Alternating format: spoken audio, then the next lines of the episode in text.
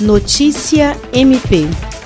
O Ministério Público do Estado do Acre participou de reunião em que foi implementada a força-tarefa que vai atuar na prevenção e combate às queimadas no município de Feijó. A ação reúne diversos órgãos de fiscalização: Corpo de Bombeiros, Polícia Militar, Instituto de Meio Ambiente do Acre, Prefeitura Municipal e Secretaria Municipal do Meio Ambiente.